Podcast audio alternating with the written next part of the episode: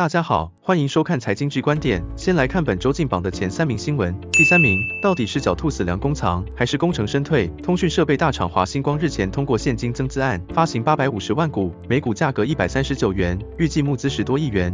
华星光在今年七月的时候公布营收达二点七六亿元，年增百分之一百七十四点四六。八月时更是发放现金股利，每股配发零点零六元，让投资人对于此次增资案充满信心。结果这边增资刚结束，那边总经理曾俊霖就因生涯规划立刻请辞获准。这番操作让大家就觉摸不着头绪，莫非是上下交相贼，想要借机生事？但不对啊，法人明明看好华星光，因为美国宽频基建政策关系，所以驱动营运有望持续走升。所以这波人事变动真的就只是生涯规划吗？第二名，中美贸易大战可以说堪比好莱坞大片，尤其是抢夺晶片的桥段，可以说是跌宕起伏，扣人心弦。美国之前才咬死说绝对不会让半点晶片落入中国境内，没想到才信誓旦旦讲完没多久，就传出辉达、英特尔欲绕过美禁令，改版将归 AI 晶片供货中国的消息。外媒称他们将推出针对中国市场的三款最新改良版将归 AI 晶片，其中辉达新特规版 AI 晶片最快年底量产。如此峰回路转的剧情，肯定是有晶片之神加持才做得到的啊！就是不知道晶片之神可不可以让 AI 类股再迎来大爆发啊？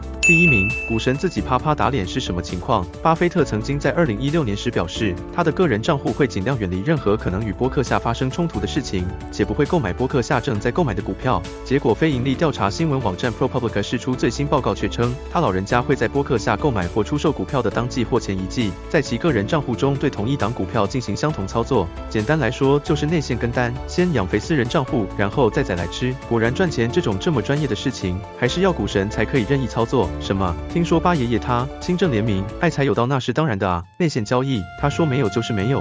财经之观点，我们下周见。